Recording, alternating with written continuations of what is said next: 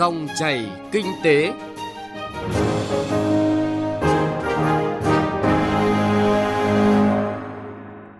Biên tập viên Hà Nho và Xuân Lan xin chào quý vị và các bạn. Chương trình Dòng chảy kinh tế hôm nay, chúng tôi chuyển tới quý vị và các bạn những nội dung sau đây. Thị trường chứng khoán khởi sắc thu hút nhiều nhà đầu tư tại thành phố Hồ Chí Minh, tháo gỡ vướng mắc đảm bảo tiến độ dự án cao tốc Bắc Nam. Phỏng vấn ông Mai Đỗ Liêm, Phó Chủ tịch Ủy ban Nhân dân tỉnh Thanh Hóa về kinh nghiệm giải phóng mặt bằng từ thực tiễn. Trước tiên mời quý vị và các bạn cùng nghe những tin tức kinh tế cập nhật. Bộ Tài chính tiếp tục minh bạch hóa quy trình thanh quyết toán, quy định rõ trách nhiệm giữa chủ đầu tư, các đơn vị liên quan và cơ quan thanh toán trong quy trình kiểm soát thanh toán vốn đầu tư, tăng tốc giải ngân vốn đầu tư công. Theo đó, cần thực hiện nghiêm chỉ đạo của chính phủ, gắn trách nhiệm người đứng đầu cơ quan đơn vị với kết quả giải ngân, kiên quyết cắt giảm, điều chuyển vốn của các bộ ngành địa phương và các dự án có tỷ lệ giải ngân thấp sang các bộ ngành địa phương và các dự án có khả năng tốt hơn. Ngay từ đầu năm, các doanh nghiệp xuất khẩu gạo đã tích cực đàm phán và đẩy mạnh việc xuất khẩu. Hai tháng đầu năm nay, kim ngạch xuất khẩu gạo sụt giảm đáng kể, nhưng nhu cầu gạo thế giới được dự báo là sẽ tiếp tục tăng, trong khi năng lực sản xuất trong nước vẫn được duy trì. Chất lượng gạo không ngừng được nâng cao và là cơ sở để các doanh nghiệp kỳ vọng xuất khẩu gạo sẽ sớm khởi sắc và đạt được một cột mốc mới so với con số ba phẩy một tỷ đô la Mỹ của năm ngoái. Tổng cục Thuế, Bộ Tài chính ra thông báo lưu ý về thời điểm thanh toán nợ tiền sử dụng đất của các hộ gia đình và cá nhân khi thực hiện Nghị định bảy mươi chín năm hai không một chín của Chính phủ. Theo đó, đối với hộ gia đình cá nhân đã được ghi nợ tiền sử dụng đất trước ngày mùng một tháng ba năm hai không một sáu thì tiếp tục thanh toán tiền sử dụng đất còn nợ theo chính sách và giá đất tại thời điểm cấp giấy chứng nhận. Kể từ ngày mùng một tháng ba năm hai không hai mốt trở về sau, thì hộ gia đình cá nhân phải thanh toán số tiền sử dụng đất còn nợ theo chính sách và giá đất tại thời điểm trả nợ. Thủ tướng Chính phủ vừa có quyết định số hai trăm hai mươi mốt sửa đổi bổ sung quyết định số hai trăm ban hành năm hai không một bảy về việc phê duyệt kế hoạch hành động nâng cao năng lực cạnh tranh và phát triển dịch vụ Logistics Việt Nam đến năm hai không hai lăm. Theo đó, đến năm hai không hai lăm, tỷ trọng đóng góp của dịch vụ Logistics vào G D P đạt từ năm đến sáu phần trăm, tốc độ tăng trưởng dịch vụ Logistics đạt mười lăm đến hai mươi phần trăm, tỷ lệ thuê ngoài dịch vụ Logistics đạt năm mươi đến sáu mươi phần trăm, chi phí Logistics giảm xuống tương đương mười sáu đến hai mươi phần trăm G D P, xếp hạng theo chỉ số R P I trên thế giới đạt năm mươi trở lên. Ngành dệt may Việt Nam đặt mục tiêu phấn đấu trong năm hai không hai mốt đạt kim ngạch xuất khẩu là ba mươi chín tỷ đô la, ngưỡng thực hiện của năm hai không một chín. Như vậy, ngành dệt may phấn đấu về đích sớm hơn so với sự phục hồi của thị trường từ ba đến sáu quý. Một thách thức lớn của dệt may Việt Nam không dễ vượt qua. Hiện các doanh nghiệp dệt may Việt Nam đã có đơn hàng đến hết tháng tư năm hai không hai mốt. Những mặt hàng như dệt kim, hàng phổ thông với sức tiêu thụ lớn đã có đơn hàng đến tháng bảy, tháng tám và các doanh nghiệp dệt may thận trọng với triển vọng phục hồi hậu Covid. Thưa quý vị và các bạn, từ những tháng cuối năm hai không hai không đến nay, thị trường chứng khoán Việt Nam tràn ngập sắc xanh, tăng trưởng tích cực và có lúc bứt phá chỉ số V N Index lên mốc gần một nghìn hai trăm điểm. Nếu tính từ thời điểm cận Tết Nguyên đán đến thời điểm này, chỉ số V N Index đã tăng từ bảy mươi đến tám mươi điểm. Sau Tết, chứng khoán vẫn giữ được sắc xanh, tăng điểm nên nhiều nhà đầu tư đang tiếp tục đổ tiền vào kênh đầu tư này. Chiều hai mươi tư tháng hai, dù thị trường đổi chiều giảm giá, nhưng nhiều nhà đầu tư cũng tranh thủ thời cơ mua vào vì tin tưởng trong dài hạn thị trường này sẽ tăng trưởng tốt. Phóng viên thường trú tại thành phố Hồ Chí Minh phản ánh. Anh Tuấn, một nhà đầu tư cá nhân ở quận một thành phố Hồ Chí Minh, tranh thủ thị trường chứng khoán trước Tết có những phiên giao dịch giảm điểm, đã mua vào một số mã cổ phiếu của ngành ngân hàng, bất động sản công nghiệp và mía đường. Cho đến nay, anh vẫn tiếp tục theo dõi và tranh thủ lúc giảm giá mua thêm những mã cổ phiếu tốt để đầu tư dài hạn, vì anh tin tưởng trong dài hạn nó sẽ tiếp tục tăng giá. Theo tôi nghĩ đây là một cơ hội rất lớn cho nhà đầu tư cá nhân nhỏ lẻ trong năm hai không hai mốt. Cho thị trường chứng khoán Việt Nam chúng ta sẽ bước qua mốc một nghìn hai trăm trong tháng ba. Cái từ hôm nay chúng ta đón rất là nhiều tin tốt của chứng khoán thế giới, chẳng hạn như là Fed tiếp tục cam kết nới lỏng tiền tệ, châu Âu, à, Nhật Bản, Thái Lan, và mình nghĩ không riêng gì xu hướng đó, Việt Nam cũng sẽ nới lỏng tiền tệ và sắp tới lãi suất cực kỳ thấp.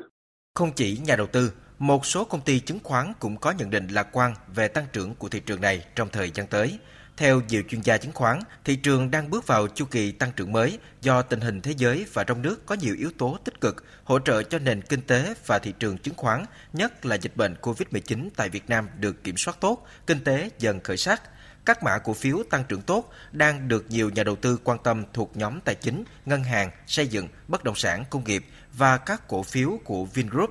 Ông Trương Hiền Phương, giám đốc công ty cổ phần chứng khoán ca i ét Việt Nam chi nhánh thành phố Hồ Chí Minh cho rằng chúng ta đang bước vào cái sóng năm của cái sóng tăng theo mô hình Elliot, thì đây là một cái sóng tăng khá là dài và mạnh trong năm, kết hợp cả phân tích cơ bản lẫn phân tích kỹ thuật thì nó đều cho chúng ta những cái thông tin cũng như những cái tín hiệu cho rằng thị trường nó đã và sẽ tiếp tục tăng trong thời gian sắp tới. Tuy nhiên, cũng có một số chuyên gia chứng khoán cho rằng dù thị trường tăng trưởng tích cực, thanh khoản tăng dần, dòng tiền được cải thiện, nhưng chỉ số vê en-Index rất khó vượt qua mức kháng cự một nghìn hai trăm điểm và nếu không vượt qua được mức này thì nó có thể quay đầu giảm trong ngắn hạn. Điều đáng nói là diễn biến thị trường chứng khoán từ cuối năm ngoái đến nay cho thấy các nhà đầu tư ngoại có xu hướng bán ròng, chỉ có nhà đầu tư trong nước là mua. Ông Phan Dũng Khánh, giám đốc tư vấn đầu tư công ty cổ phần chứng khoán Maybank Kim Eng nói. Nếu mà trường hợp giá vượt qua được vùng này và đứng vững ở trên đó khoảng một hoặc hai tuần thì là xu hướng có thể là tích cực hơn, có thể lên tới vùng một nghìn hai trăm năm mươi cho đến một nghìn ba trăm điểm. Còn ngược lại thì xu hướng có thể bắt đầu quay trở về cái xu hướng điều chỉnh giảm trong ngắn hạn. Sắc xanh trong những phiên giao dịch đầu năm là tín hiệu vui cho các nhà đầu tư khi thị trường chứng khoán khởi sắc. Dù có đôi lúc thị trường đổi chiều giảm giá trong vài phiên, song nhiều nhà đầu tư vẫn tin tưởng dài hạn thị trường sẽ tăng trưởng tốt và họ sẽ tiếp tục đầu tư. Đây cũng là kênh huy động vốn tốt cho doanh nghiệp trong năm hai nghìn không trăm hai mươi mốt, góp phần thúc đẩy tăng trưởng kinh tế khi tình hình dịch bệnh covid mười chín được kiểm soát tốt.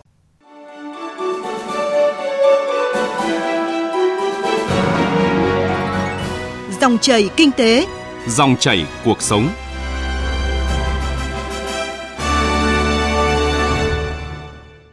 Thưa quý vị và các bạn, đến nay các địa phương đã bàn giao mặt bằng cho các dự án thành phần cao tốc Bắc Nam, đoạn Cao Bồ Mai Sơn và Mai Sơn Quốc lộ bốn mươi lăm, sử dụng vốn đầu tư công gần như đảm bảo tiến độ chung. Chỉ còn lại hơn mười lăm ki lô mét còn vướng mắc tại hai vị trí trên địa bàn huyện Ý Yên, tỉnh Nam Định và huyện Yên Khánh, tỉnh Ninh Bình, thuộc phạm vi đường gom không ảnh hưởng đến việc thi công tuyến chính. Lãnh đạo các địa phương cam kết sẽ đôn đốc yêu cầu các cơ quan đơn vị chức năng tích cực vào việc để bàn giao một trăm phần trăm mặt bằng sạch cho chủ đầu tư trong quý một này. Tiếp đó tháo gỡ ngay vướng mắc về khảo sát và cấp mỏ vật liệu và hoàn thiện các thủ tục cấp phép để đảm bảo cung ứng cho các nhà thầu đáp ứng tiến độ đầu tư xây dựng dự án. Trong chương trình Dòng chảy kinh tế hôm nay, chúng tôi chuyển tới quý vị và các bạn phân tích, tập trung tháo gỡ vướng mắc, thúc đẩy tiến độ dự án cao tốc Bắc Nam. Mời quý vị và các bạn cùng nghe. Dự án cao tốc Mai Sơn Quốc lộ bốn mươi lăm đoạn qua địa phận tỉnh Ninh Bình có tổng chiều dài là mười bốn phẩy ba mươi lăm ki lô mét. Điểm đầu là địa phận xã Mai Sơn, huyện Yên Mô và điểm cuối là địa phận xã Quang Sơn, thành phố Tam Điệp, tỉnh Ninh Bình với tổng mức đầu tư dự án là mười hai nghìn chín trăm mười tám tỷ đồng. Dự án đã hoàn thành giải phóng mặt bằng được gần bảy mươi phần trăm. Và còn tồn tại vướng mắc phần lớn trên địa bàn thành phố Tam Điệp. Ông Nguyễn Cao Sơn, Phó Chủ tịch Ủy ban nhân dân tỉnh Ninh Bình nêu những vướng mắc cụ thể và cam kết. Thì trong tuần tới này thì toàn bộ những cái chỗ đất vừa nào là sẽ giải phóng xong để bàn giao. Chỗ này thì có hai cái mỏ, mỏ Minh Tuấn thì đã bàn giao mặt bằng và mỏ Xuân Thành thì đang tính toán phương án giá để đền bù. Thành phố Tam Điệp cũng đã giải phóng mặt bằng được khoảng sáu bảy mươi phần trăm rồi. Báo cáo bộ trưởng cam kết của tỉnh thì là hết quý một năm hai nghìn không trăm hai mươi mốt là sẽ bàn giao mặt bằng.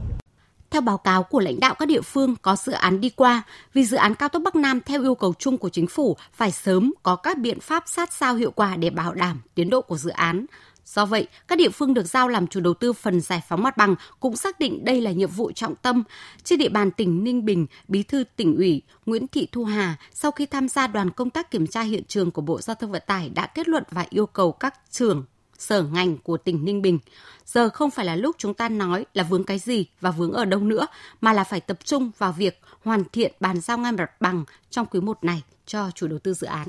Ban quản lý dự án Thăng Long được giao đại diện chủ đầu tư dự án thành phần cao tốc Bắc Nam đoạn Cao Bồ Mai Sơn và Mai Sơn quốc lộ bốn mươi lăm cho biết, đội trực hiện trường ngày đêm có mặt để kịp thời giải quyết, xử lý những vướng mắc tại hiện trường. Vấn đề gì vượt thẩm quyền có thể báo cáo và xin ý kiến và phương án giải quyết sớm. Ông Lương Văn Long, phụ trách dự án trực tiếp nằm vùng tại công trường cho biết, toàn bộ dự án thành phần này đều đã được khởi công và tiến độ các gói thầu cơ bản đảm bảo, thậm chí có một số gói thầu vượt tiến độ. Tuy vậy, gói thầu số mười bốn, gói thầu được khởi công cuối cùng trong năm nay, hiện đang tập trung giải quyết một số vướng mắc như mặt bằng và mỏ vật liệu. Ban quản lý dự án Thăng Long đang phối hợp với địa phương để rà soát lại và đưa ra các phương án phù hợp nhất, đảm bảo tiến độ chung của các gói thầu đều hoàn thành sau hai mươi hai tháng thi công.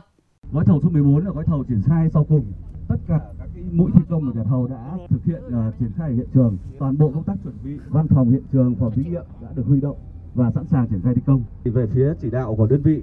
của ban quản lý và nhà thầu thì đang tập trung vào một số cái đường găng như là đất yếu, hầm và một số cái cầu đúc hẫng để vượt sông, vượt lũ trong năm hai nghìn không trăm hai mươi mốt. Ngoài những cái tồn tại về mặt bằng ấy, ở đây thì có một số vướng về mỏ vật liệu, bãi đổ thải. Đến nay thì nó có một số cái thay đổi. Về phía ban đã phối hợp tích cực với chính quyền địa phương để sớm thống kê lại các vị trí đổ thải và các mỏ vật liệu để làm việc để có những cái thủ tục pháp lý đầy đủ để thực hiện. Các doanh nghiệp tham gia đầu tư xây dựng các dự án thành phần cao tốc Bắc Nam cũng xác định rõ trách nhiệm trong công việc chung đối với dự án trọng điểm quốc gia. Đây cũng còn được coi là công việc tạo thu nhập và khẳng định thương hiệu của các doanh nghiệp. Vì thế, đội ngũ kỹ sư nhân công cũng được tuyển chọn và duy trì trật tự kỷ luật công việc và an toàn lao động tại công trường. Ông Đỗ Thành Trung, Phó Giám đốc Doanh nghiệp Xây dựng Xuân Trường, doanh nghiệp tham gia dự án Cao Bồ Mai Sơn cho biết. Cái mỏ vật liệu nó là tài nguyên, phải được khai thác theo những cái về mặt pháp lý, là phải được cấp phép khai thác và đầy đủ các trình tự mới đưa vào khai thác được. Đấy, chính vì vậy cái khâu mà khảo sát thiết kế của các cái đơn vị tư vấn thiết kế để dự án có thành công hay không là phụ thuộc lớn vào đơn vị tư vấn thiết kế, mà làm chuẩn, làm đúng được thì phải từ cái bước trước khi phê duyệt khảo sát cái mỏ làm sao đúng đủ, đảm bảo chất lượng để khi đến khi thi công là có đầy đủ các điều kiện để mà đảm bảo được tiến độ với chất lượng công trình. Với trách nhiệm kiểm tra đôn đốc về tiến độ chung của dự án trọng điểm quốc gia, Bộ trưởng Bộ Giao thông Vận tải Nguyễn Văn Thể chỉ rõ những tồn tại hạn chế cần rút kinh nghiệm của chủ đầu tư, đơn vị thi công trong thời gian qua và khẳng định khối lượng công việc còn rất nhiều. Ngay trong quý I này, các địa phương cùng nhà thầu và các đơn vị thi công cần phải cụ thể hóa hơn nữa các công việc cũng như giải quyết triệt để các vướng mắc để đảm bảo chất lượng và tiến độ hoàn thành dự án thành phần Cao Bồ Mai Sơn trong năm hai nghìn không trăm hai mươi mốt này và dự án Mai Sơn quốc lộ bốn mươi lăm trong năm hai nghìn không trăm hai mươi hai.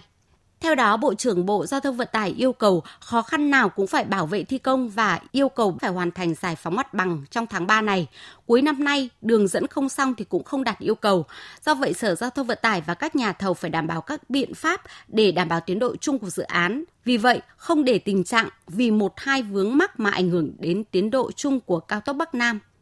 Kiểm tra tại hiện trường dự án qua địa phận các tỉnh Thanh Hóa, Nam Định, Ninh Bình, Bộ trưởng Bộ Giao thông Vận tải Nguyễn Văn Thể cùng lãnh đạo các địa phương cũng đều quán triệt tinh thần quyết tâm để đảm bảo tiến độ dự án. Đây là dự án trọng điểm quốc gia, công tác phối hợp và trách nhiệm của Bộ và các địa phương để đảm bảo tiến độ dự án ở mức cao. Đặc biệt, các địa phương chú trọng tới việc tháo gỡ khó khăn, vướng mắc trên công trường, đẩy nhanh tiến độ xây dựng và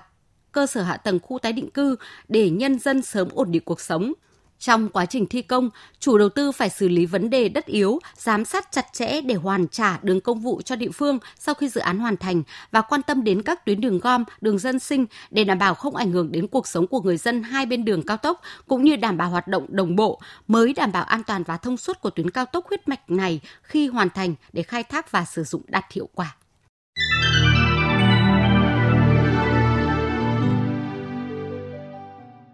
Thưa quý vị và các bạn, đến nay, tiến độ giải phóng mặt bằng tại một số địa phương để bàn giao mặt bằng cho các dự án thành phần cao tốc Bắc Nam đang được tích cực triển khai. Tuy vậy, kết quả đạt được về công tác giải phóng mặt bằng tại các địa phương rất khác nhau. Vậy đâu là những vướng mắc, khó khăn cần giải quyết và kinh nghiệm từ thực tiễn của các địa phương như thế nào với các biện pháp trước mắt và giải pháp lâu dài ra sao? Phóng viên Hải Nho phỏng vấn ông Mai Xuân Liêm, Phó Chủ tịch Ủy ban Nhân dân tỉnh Thanh Hóa, địa phương đạt tiến độ giải phóng mặt bằng cho dự án cao tốc Bắc Nam cao nhất tính tới thời điểm này đạt chín mươi bảy phần trăm. Mời quý vị và các bạn cùng nghe. Thưa ông, là để đạt cái tiến độ như là cam kết, như lời hứa với Bộ trưởng Bộ Giao thông để cùng thúc đẩy tiến độ của dự án cao tốc Bắc Nam nói chung thì là cái bước cụ thể trong thời gian là chưa đầy một tháng tới để có thể là đảm bảo cái mục tiêu giải phóng mặt bằng? Đối với tôi thì thực ra là cái từ khi triển khai dự án, không phải là đến thời điểm hiện nay thì chúng tôi thường là nắm tiến độ hàng tháng. Sau đó thì vướng mắc cái gì thì tổng hợp. Khi mà các cái ngành tham mưu ấy thì chúng tôi yêu cầu là cái thời hạn ngắn nhất. Vì đây không phải là quy định của cái bộ thủ tục hành chính. Do đó chúng tôi có thể yêu cầu ngắn hơn cái bộ thủ tục vẫn đảm bảo quy định. Thế còn trong cái thời gian một tháng còn lại á, đối với mười tám hộ này thì sao là chúng tôi các cái chính sách đã đã có rồi. Thì bây giờ là tuyên truyền để người dân đồng thuận nhận, nhưng mà tôi cũng đã chỉ đạo là song song với việc tuyên truyền thì chúng ta vẫn phải làm đầy đủ các cái bước thủ tục theo quy định để mà khi các hộ mà không đồng thuận thì chúng ta tổ chức cưỡng chế được ngay, chứ không phải là chờ cứ nhiều lần vận động mà không nhận, lúc đấy ta phải làm các cái thủ tục thì nó lại lùi thời gian. Và chúng tôi thấy rằng là thực hiện cưỡng chế đối với một phẩy năm ki lô mét này thì nó là đất sản xuất nông nghiệp, nó không có dân cư ở trên đó nên cái tác động đến đời sống hàng ngày của nhân dân là nó rất là ít. Do đó và chúng tôi rất là yên tâm. Và thực tế rất nhiều dự án rồi thì chúng tôi vẫn chỉ đạo như vậy và cũng rất mừng là đến cuối cùng thì khi triển khai thì bà con cũng đồng thuận và không phải tổ chức cưỡng chế. Thưa ông, là cái khó nhất mà có thể nói là kinh nghiệm của Thanh Hóa đã đạt được để khi mà giải phóng mặt bằng? Cái khó nhất của chúng tôi là liên quan đến giải phóng mặt bằng đất ở của người dân. Chứ còn đất nông nghiệp thì tôi nghĩ là các địa phương khác cũng cơ bản thuận lợi về đất nông nghiệp. Nhưng mà đối với các cái khu dân cư ấy, nó có hai yếu tố. Thứ nhất là cái việc mà thực hiện khu tái định cư. Muốn làm tái định cư thì chúng ta lại cũng lại phải giải phóng mặt bằng của khu tái định cư. Nhưng mà vì cái bước đó chúng ta nếu mà muốn dự án nó triển khai được thuận lợi thì phải tập trung số một là giải phóng mặt bằng để xây dựng khu tái định cư. Thứ hai là người dân thì thường là thắc mắc về cái đơn giá xây dựng. Vì một quá trình chúng ta ban hành cái đơn giá thì nó có cái chu kỳ, nhưng cái, cái biến động về xây dựng thì có thể là nó cũng theo cái cung cầu của thị trường. Do đó thì thường là bà con cũng hay kiến nghị về cái giá đền bù công trình. Thì mấu chốt để giải phóng mặt bằng được, tôi nghĩ là các cái địa phương khác cũng như Thanh Hóa thôi. Đất nông nghiệp thì tức là nguồn gốc đất rồi khung giá, và cái quan trọng nhất là không tác động đến cái đời sống sinh hoạt hàng ngày của người dân, nên là cái nó thuận lợi hơn. Và khó khăn thì là liên quan đến đất ở và cái công trình vật kiến trúc trên đất. Thưa ông, là và đặc biệt là công tác phối hợp để có thể là đảm bảo cái mục tiêu giải phóng mặt bằng khi mà xây dựng những cái dự án lớn của ngành giao thông ạ? Để triển khai được, khi mà đã nhận bàn giao cọc mốc của ban quản lý dự án của bộ ấy thì chúng tôi cũng phải họp với các địa phương để triển khai À, từng bước lên cái tiến độ. Thứ nhất là công tác kiểm kê, xác định các cái nguồn gốc đất, áp dụng các cái chính sách, và tinh thần là chính sách nào đã triển khai thực hiện cái mặt bằng chung trên tỉnh. Đối với riêng cái chính sách của tỉnh thì chúng tôi yêu cầu các địa phương là phải rà soát và đề xuất cho nó đầy đủ. Thứ hai nữa là phải tập trung vào cái xác định cái nguồn gốc đất. Thực ra là quá trình cái quản lý đất đai của chúng ta qua nhiều thời kỳ rồi là nó cũng có những cái chưa được chặt chẽ và đồng bộ. Do đó thì trong quá trình triển khai làm thường là, là vướng những vấn đề đấy. Một cái mấu chốt nữa đó là chúng ta phải xác định được các hộ mà phải di rời khỏi nơi ở để chúng ta xây dựng cái khu tái định cư, và xác định cái tiến độ tái định cư đấy thì lại mấu chốt quan trọng nhất là phải giải phóng được mặt bằng của chúng ta xây dựng cái khu tái định cư đó. Thế sau đó thì tập trung đầu tư hạ tầng. Và như Thanh Hóa thì chúng tôi là khi chưa có nguồn vốn đầu tư hạ tầng của các cái cấp huyện ấy, thì tỉnh đã cho các huyện là vay cái nguồn cái quỹ phát triển quỹ đất của Thanh Hóa để mà đầu tư cái hạ tầng. À, sau đó đối với những địa phương bà con mà có cái điều kiện để tự di chuyển sớm được, chúng tôi cũng vận động và có cái chính sách được là thuê nơi ở sớm, vì yếu tố là tiến độ giao cho dự án thì cần. Thế nhưng mà do chúng ta phải làm cái khâu giải phóng mặt bằng để xây dựng tái định cư thì phải bàn giao đất cho bà con. Rồi cũng có những hộ cũng phải chọn thời gian, bởi vì mỗi gia đình khi mà xây dựng một cái ngôi nhà cũng rất là quan trọng đối với họ, phải cần có cái thời gian nó phù hợp. Nhưng mà tôi nghĩ là mấu chốt quan trọng nhất ở đây là cả hệ thống chính trị vào cuộc, và nhất là cấp huyện. Thanh Hóa của tôi là gắn cái trách nhiệm giải phóng mặt bằng các công trình trọng điểm của quốc gia cũng như của tỉnh với trách nhiệm của đồng chí bí thư cấp huyện để vào cuộc, và quan trọng nhất là cái hệ thống chính trị ở cấp xã, đó là cấp sát cơ sở nhất. Và khi họ đã nắm bắt họ đầy đủ các cái thông tin về chính sách của dự án thì chính họ là những cán bộ tuyên truyền vận động mà hiệu quả nhất. Và chúng tôi đã cam kết với Bộ trưởng Nguyễn Văn Thể là mười lăm tháng ba sẽ bàn giao toàn bộ của dự án. Vâng ạ, xin cảm ơn ông ạ. Thưa quý vị và các bạn, Cuộc trao đổi giữa phóng viên Đài Tiếng nói Việt Nam với ông Mai Xuân Liêm, Phó Chủ tịch Ủy ban Nhân dân tỉnh Thanh Hóa về kinh nghiệm giải phóng mặt bằng từ thực tiễn địa phương cũng đã kết thúc chương trình Dòng chảy kinh tế hôm nay. Chương trình do biên tập viên Hà Nho và nhóm phóng viên kinh tế thực hiện. Cảm ơn quý vị và các bạn đã lắng nghe.